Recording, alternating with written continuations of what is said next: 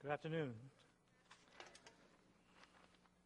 Yes, sounds like a Paul didn't have a chance to eat lunch. So softly spoken. So maybe I try to be a little loud as I speak.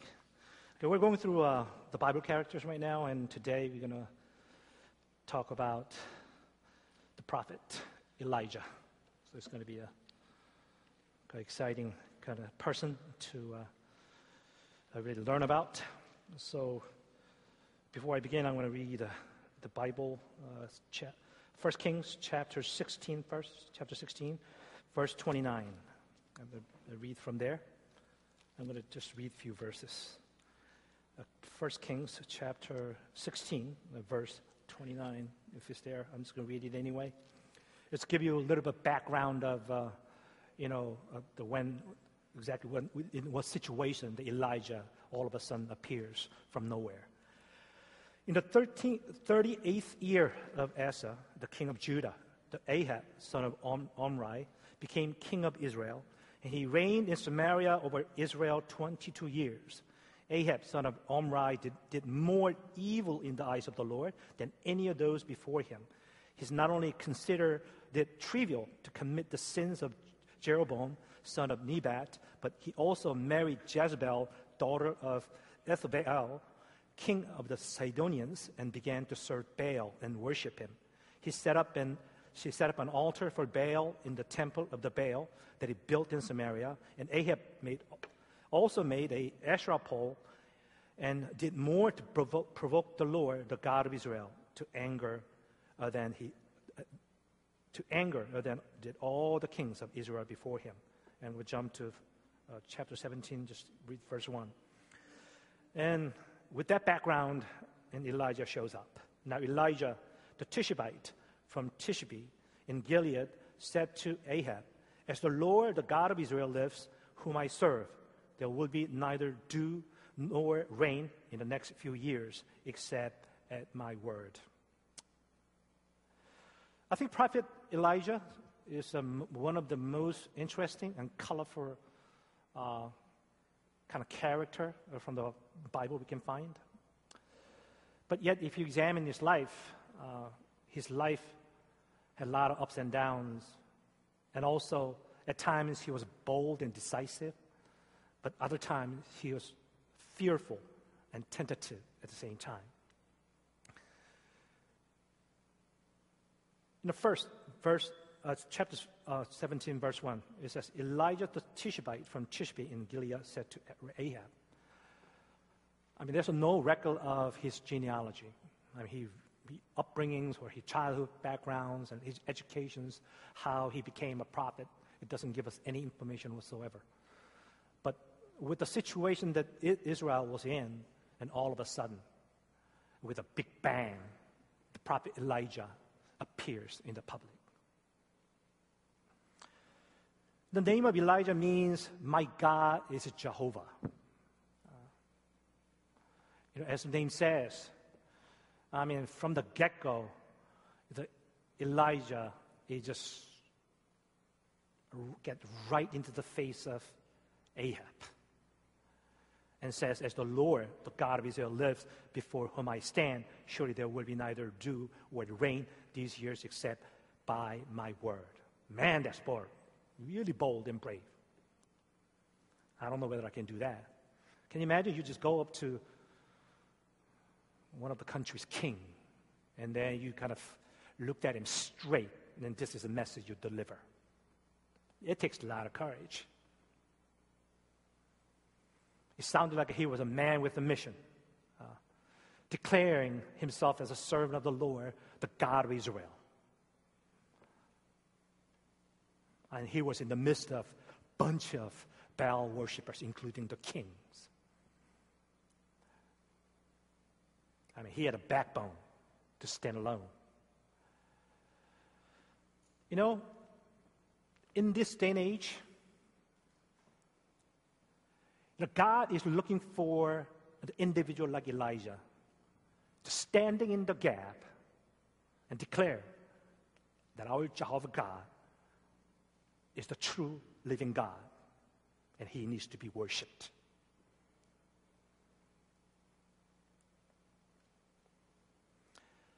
In our culture, we need men and women who could stand toe to toe with the world in our school, in our workplace, and proclaim, Our God is the God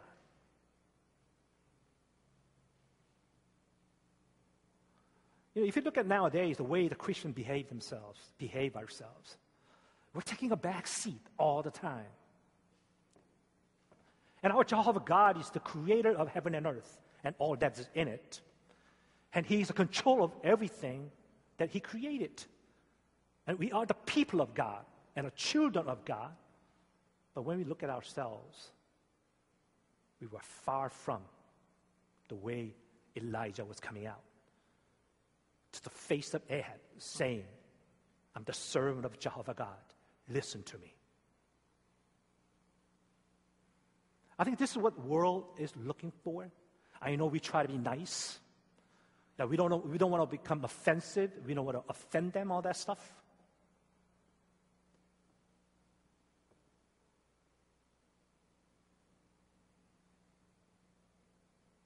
Second, you know, God didn't send, the ar- send an army of people to confront Ahab and his wife Jezebel. It's a mere individual he sent in front of the king.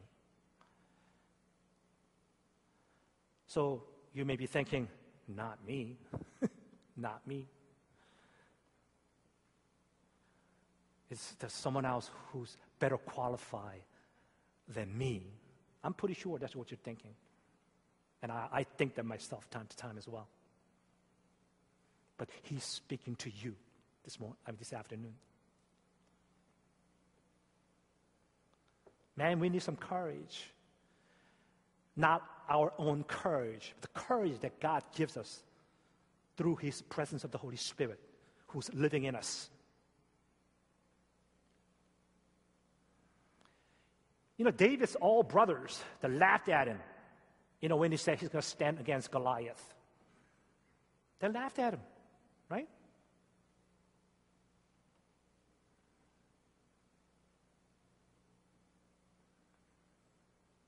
You know, it's not whether you can do it or not. That's not the question. Rather, it's about whether you're going to believe God who's going to do it through you. I shared this at the early morning prayer like a couple of weeks ago. You know, the, the, the, the, faith, the core of our faith is change of our way of thinking. All right?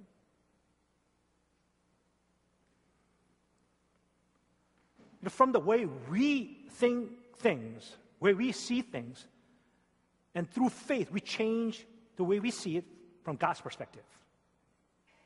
We got to see life through God's eyes, not from our eyes, right? That's what the faith is all about.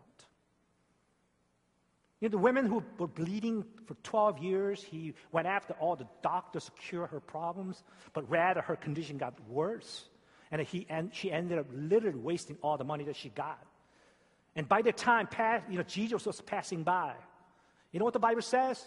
She thought, she was thinking, if I simply touch him, I'm going to be healed. You know, instantly she was healed. And when Jesus turned around, who touched me? And she confessed, I'm the one. And what, Jesus, what did Jesus say? He said, Your faith has healed you the way of her thinking is equal to her faith.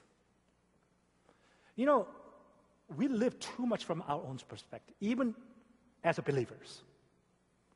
You know, we try to analyze our own brains with my own experience, you know, with my own ability, what kind of education I have. No way I can do that. You know, you don't need faith then. That's not faith, right? It doesn't take any faith at all, the way we think, the way we see things. The good news is, good news is, that Jesus said, you look at it from my perspective. That's where your faith going to start growing, right? Because you can't do anything. I can't do anything. Only God can do. That's faith.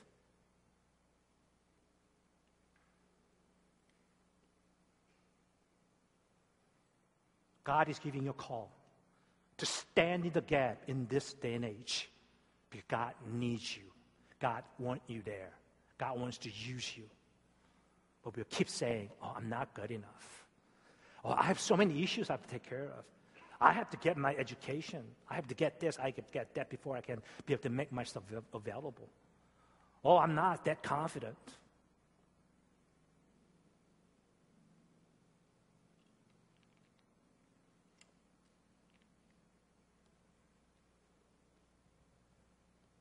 Is a call that God is giving us. And we need to open our, our eyes and our heart and our mind be able to see it from not our own perspective, but from God's perspective. And then, next, verse 2 to 6, chapter 17. Is then the word of the Lord came to Elijah, Leave here, turn eastward, and hide in the Kerith ravine, east of the Jordan. You will drink from the brook, and I have ordered the ravens to feed you there. So he did what the Lord had told him. He went to the Kerith ravine, east of the Jordan, and stayed there. The ravens brought him bread and meat in the morning, and bread and meat in the evening, and he drank from the brook. You know, getting a call from God is one thing, and actually doing it, answering the call, is another thing. Because before you do that, you need a training, right? So God want to go through a personal training with him, with Elijah. He said, Leave here, go east, hide in the, hide in the ravine, and drink from the brook, and raven gonna bring you food. You know, in a most logical human thinking, you know, after he was boldly faced the face of Ahab and Jezebel. The next day, next day would be, I mean, keep the Elijah in front of Ahab and calling on the name of Jehovah God. And then something happens, right? That's pretty much the human logic. I mean, what was that all about? He all of a sudden from nowhere shows up. He boldly goes to front of Ahab, and I'm the, I'm the servant of Jehovah God. You listen what I say.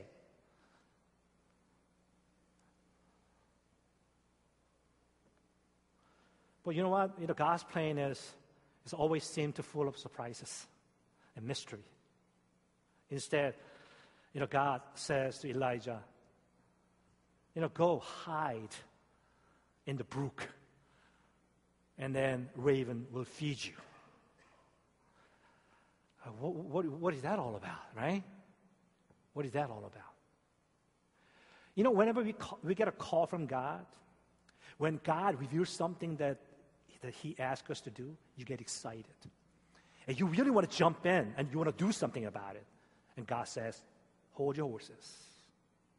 Just wait a second. You know, before you do that, there's something you got to do. You need some inner healing, the inner training. If you're not ready,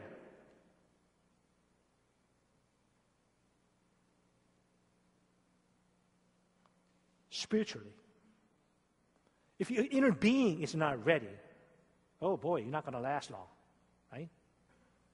And he's doing it for Elijah. But he didn't want him to get hurt, get defeated, right? You know, we all love, uh, love to be in spotlight and limelight, right? You know, I know a lot of young pastors that are coming up. You know, they see these this famous pastors you know, preaching before thousands and thousands of people, right? Oh, I want to be that. I want to be on that spotlight.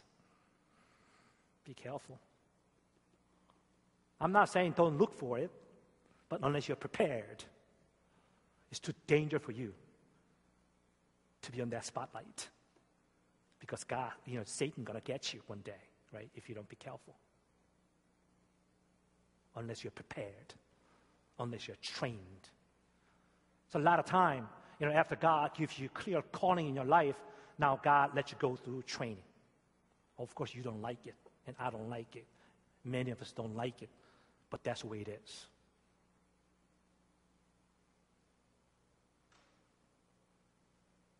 See, God intentionally removes us from this limelight of this world and train us to learn from Him through silence and solitude.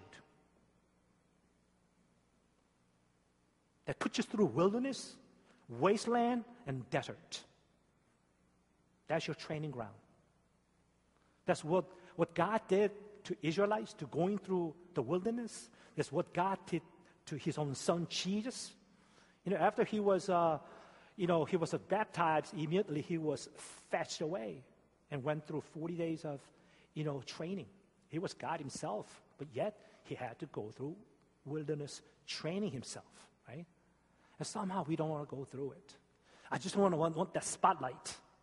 I just want that quick solution, right? I just want the quick answers.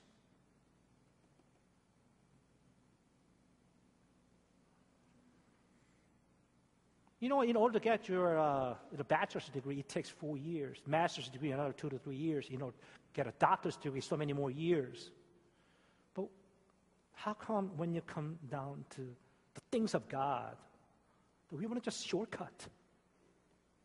You just want to buy a diploma, right? You know, you talk about spiritual battle, all right? You know, Satan, you're talking about. The powerful being, right? Powerful being.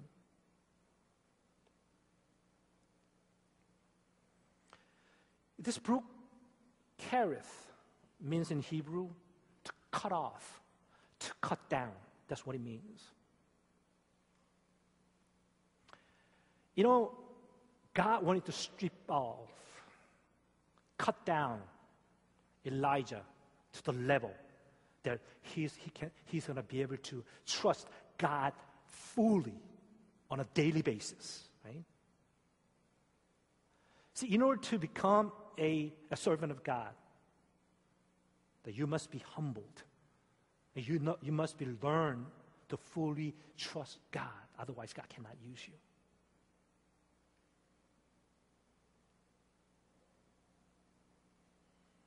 See, we need to learn to rely on God's provisions.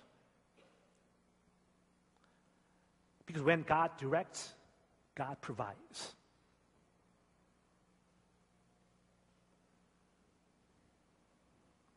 And that's exactly what our Jehovah God is trying to train him for it. And I shared a couple of times in the past about my uh, first son's, you know, Christopher. You know, as any parents, we wanted to, at a young age, start saving for college tuition, right? So we began saving it. And that's the time that our church started growing, and uh, uh, we, we, were making a, a, building pledge commitments. And, and I was one, I was I was the only one who was wor- you know working. It was just, and our budget was very tight. And mm, like I mentioned a couple of times that even taking our kids to McDonald's once a month was pretty tight? But all, and along the way, this uh, building pledge came about. And God convicted us you got to give. And, and, you know, when I look at the number, there's just no other available fund that we can be able to, uh, you know, set aside. And God says, you, you remember that money that you're trying to set aside for your son, Chris? Oh, Okay? And we obeyed. We gave it.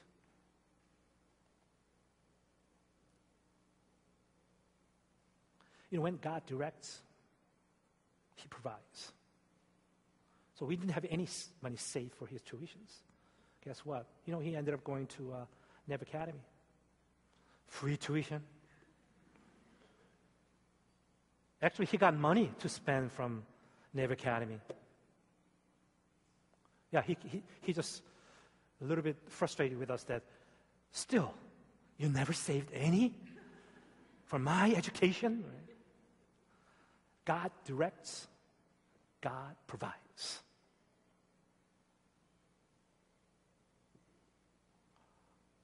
You know, once you experience that, you gain confidence. Man, this is how God works.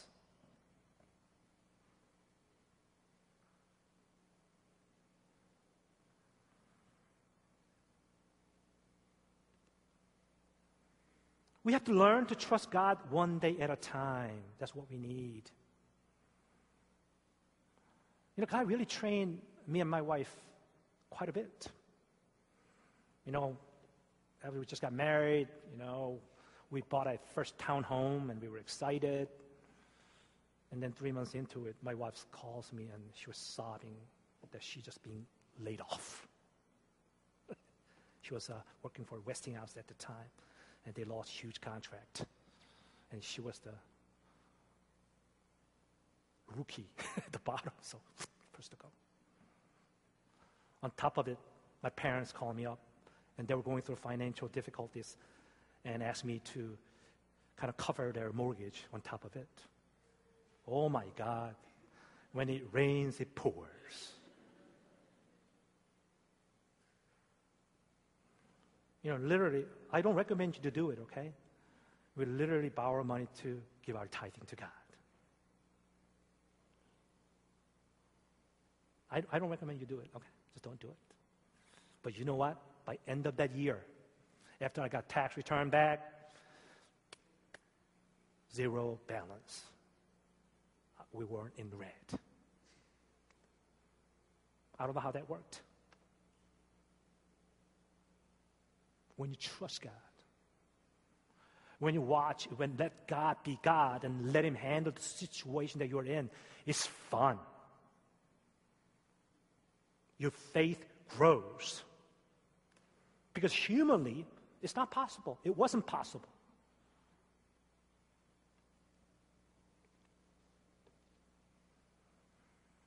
You know, here, if you can read the rest of it, you know, God never tells Elijah everything. He just kind of reveals one step at a time. Okay, you go to Ahab and confront him. And that was it. He never told him that afterwards you're going to hide in the brook. Think about it. If he knew it, I don't think he would have gone to Ahab, right? See, we don't need to know everything because God knows us so well. If God reveals all the plan that He has for us, we're all gonna literally run away. He knows it. He knows so well. So don't try to just dig out too much details, okay? I know we are in that generation. Hey, I want to know details, right? What's the plan, right? We go crazy if we don't have it. I know how many Philippine mission teams uh, came back. I, I, remember a comment that I heard from them. You know, how come we don't have a uh, you know plan that what we're going to do in Philippines, right? And I say, relax. If you commit your way to God, God has a plan for you. And God will execute it. That's what God does. So this is a personal training taking place. Can you depend on me on a daily provisions? Even though you may not know what next step going to be, can you trust me? Right? Because if you can't trust God, you really can't answer the call from God.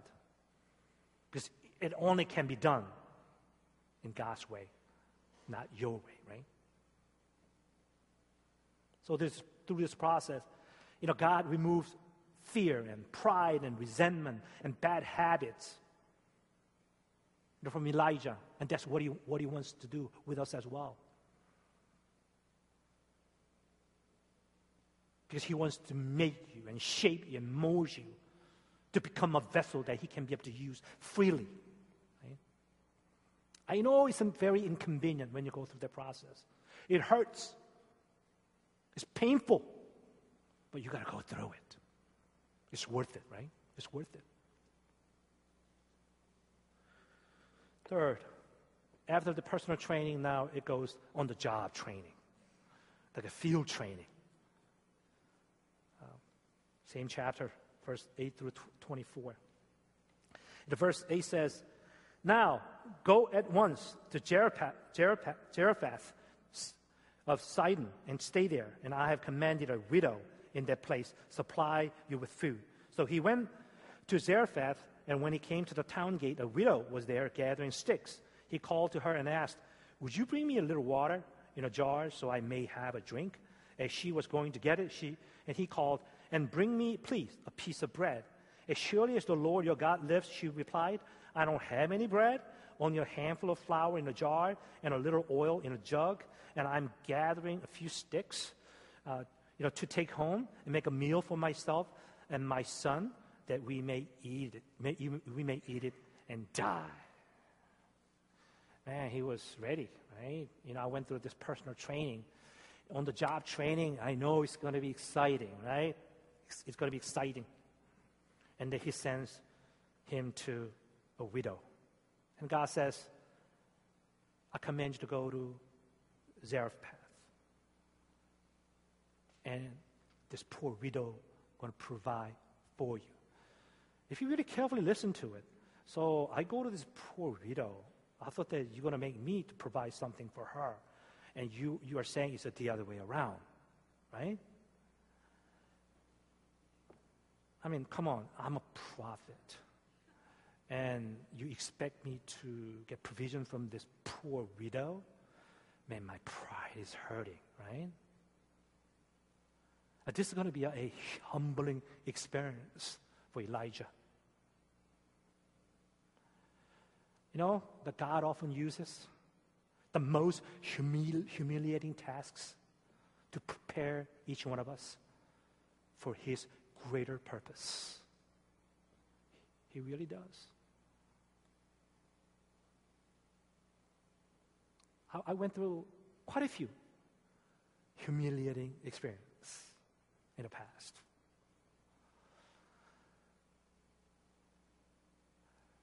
I was yelled and screamed at in the lobby area one time by this uh, our the wife of who was to be ordained as a deacon that Sunday. You know how embarrassing that is? You know, I mean, that lobby was packed with the people, and she was just screaming at me at the top of the lung. I didn't do anything. I know I didn't do anything. I had to suck it up. Know, I went into the uh, you know, staff lounge. I just cried all by myself. But God, God will let you go through that. Can you imagine if I had yelled back at her? What would have happened? I don't think I'm going to be standing here today and, and, and preaching, correct? It was injustice. I never deserved it. But you know what? I'm glad I stuck it up and moved on. It still hurts when I think about it, right? I'm like, oh my God. I'm a very prideful guy. Typical Korean men. We got nothing but pride. you know? We have this background, even if you don't have a meat at home. After you drink a cup of water, you still got to have a, you know, the, the, the, um, the toothpick to, you know, pretend that you just ate meat to show off people, right? Oh, you don't, you don't understand? Okay. That's what we used to do, our ancestors. Yeah, you know, I eat meat every day. You know, in fact, I'm drinking this cup of water every day.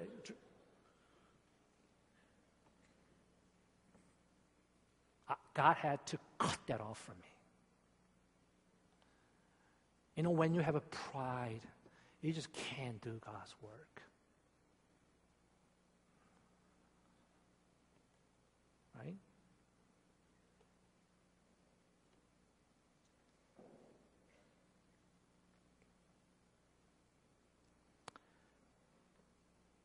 So, after he arrived in Zarephath, he met this woman.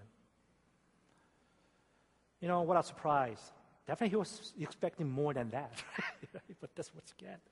Actually, situation, situation was getting worse than, you know, the, getting better, you know, after completing his personal training. You know, man, you know, things going to be better now. But man, it's worse. Have you ever been blindsided? You know, you're starting a new job, a new school, a new business, or a new challenge, right? And then you face it. You go to work first day. You find out, oh my God, this is not what I was expecting. Should I find for another job? This is not right. This can't be from God. But I'll say, don't give it up. Just persevere and just go through it. Unless God convicts you to come out, it's worthwhile. There's a field training for you. See, Elijah had to pursue God even more because now it wasn't himself alone. He had a widow and her son to take care of now, right? You know, when God gives you calling, it's not, it's not all about you, that you're getting blessed. You feel good about, wow, God gave me this calling, right? But in fact, it's going to be for other people. That's the nature of God's calling.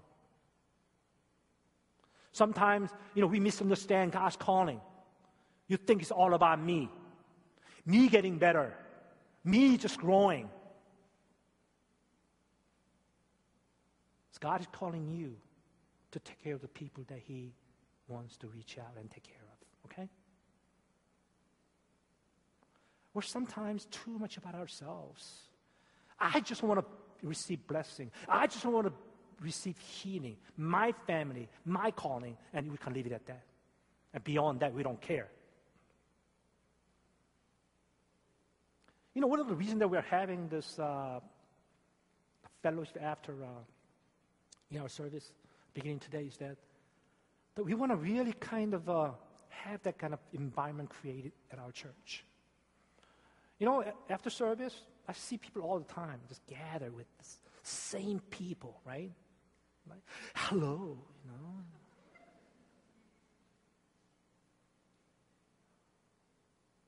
Have you looked around? So sometimes there are people out there standing all by themselves, no one to talk to.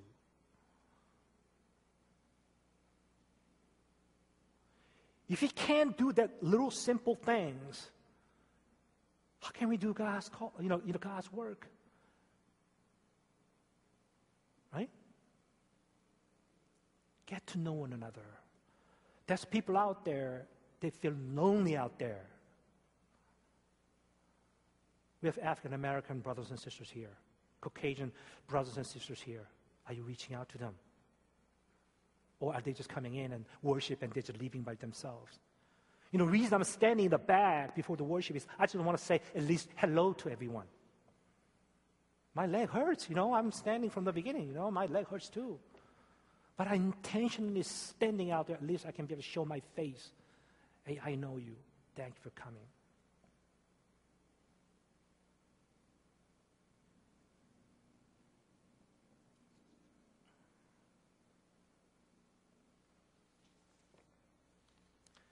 See, you can't talk the talk if you never walk the walk. You can't encourage someone else to believe if you haven't believed and experienced the impossible. Right?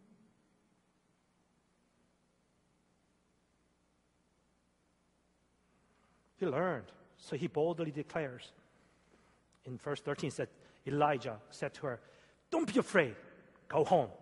Do as you have said, but first make a small cake of bread for me from that what you have and bring it to me, and then make something for yourself and your son. For this is what the Lord, the God of Israel, says The jar of flour will not be used up, and the jug of oil it will not run dry until the day that the Lord gives rain on the land. He just proclaims and claims it. Because he had that personal training experience. And he was able to help this women to rub off from him. But that's a ministry. We got to go on beyond ourselves, okay? We got to move out our own comfort zones. It's not about woe is me, woe is me, my problem.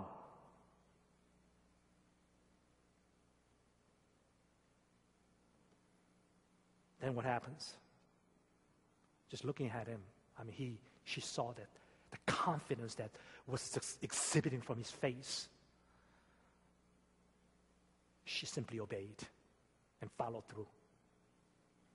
See, Elijah's faithful obedience led to miracles. Now, their faith was influencing these women to obey. Got amazing miracles as well. So think about it. You have a little flour and a little oil, and every day it's still there. It's still there. Can you imagine that? You know, this is not just story, okay? It's a real, real truth. That's what happened. And you know what? That can happen in our life as well.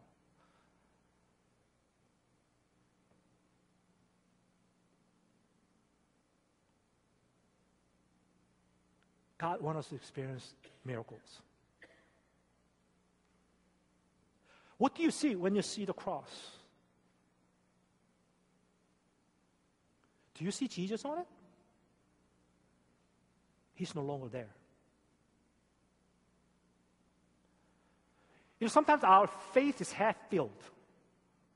You know, Jesus died for me on the cross. Yes, amazing that the grace of God, we're forgiven. Now we can go to heaven. That's only the half of story. Do you see resurrected Jesus? The empty cross. If you are a believer, that's what you need to see. Don't keep going back to the resur- you know the crucified Christ on the cross. He's already have done the deal for you. Your sins are forgiven. You're perfect in His eyes, and you are righteous and holy. And what God expects us to do is to live a resurrected life. But we keep going back to that, right? Oh, forgive me. I'm sorry, right? I'm not saying you don't ask for forgiveness. Yeah, we ought to confess our sins. But if we spend 99% of our life walk with the Lord on the crucified Christ, we're wasting our time. What are you doing on this earth then? Yeah, Jesus died for me so we go to heaven. The reason that God, is, God left behind, behind on this earth was that, that we can live that resurrected life of Jesus to show who Jesus is, who God is, right? So they also can be able to hear and experience what we are experiencing. That's the point of Elijah's life so that re- when real battle happens, you know, I'm not going to go, into details, but you know what happens? You know, he defeats 450 uh, Baal worshippers. The fire comes down. He ended up slaughtering them all. He was ready. He was experiencing amazing miracles through God's calling in his life. I'm trying to finish my uh, sermon in 30 minutes, but man, I'm it's, it's not easy when you're up here. Right? Give me just five more minutes, okay? Don't stone me. See, when you are trained and obedient, the victory is automatic. We just love to focus on those battles, right? I, I know how, how a human mind works. But that's only the tip of iceberg, right?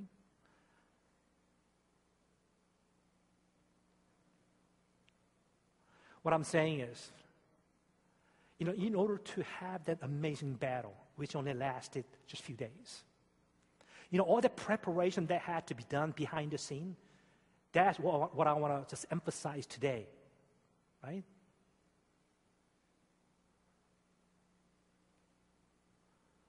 You know, in order to do that few days of that God's work, we got to spend years in terms of preparations.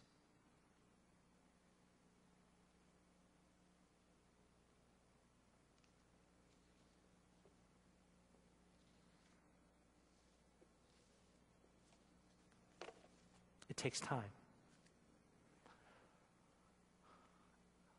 You got to persevere. As long as you trust God and not doubt, you're going to be able to experience it. You know, God doesn't want us to just practice religion at NCFC. God really wants us to experience the resurrected life of Jesus.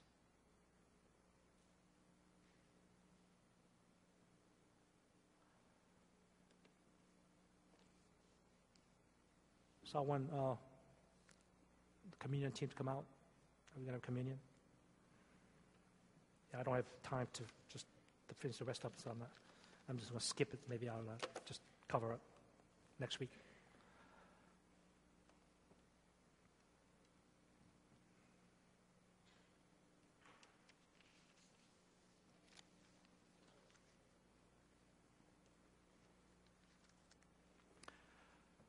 Yeah, I want all of you to come to participate in our communion.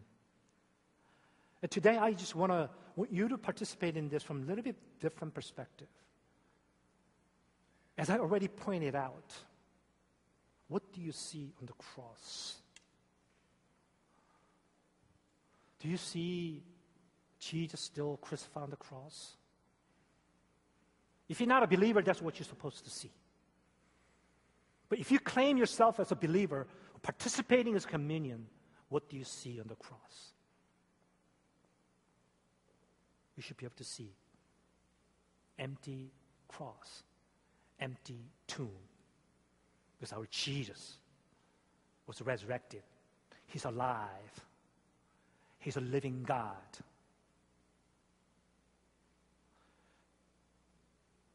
And that's how we're supposed to live our life.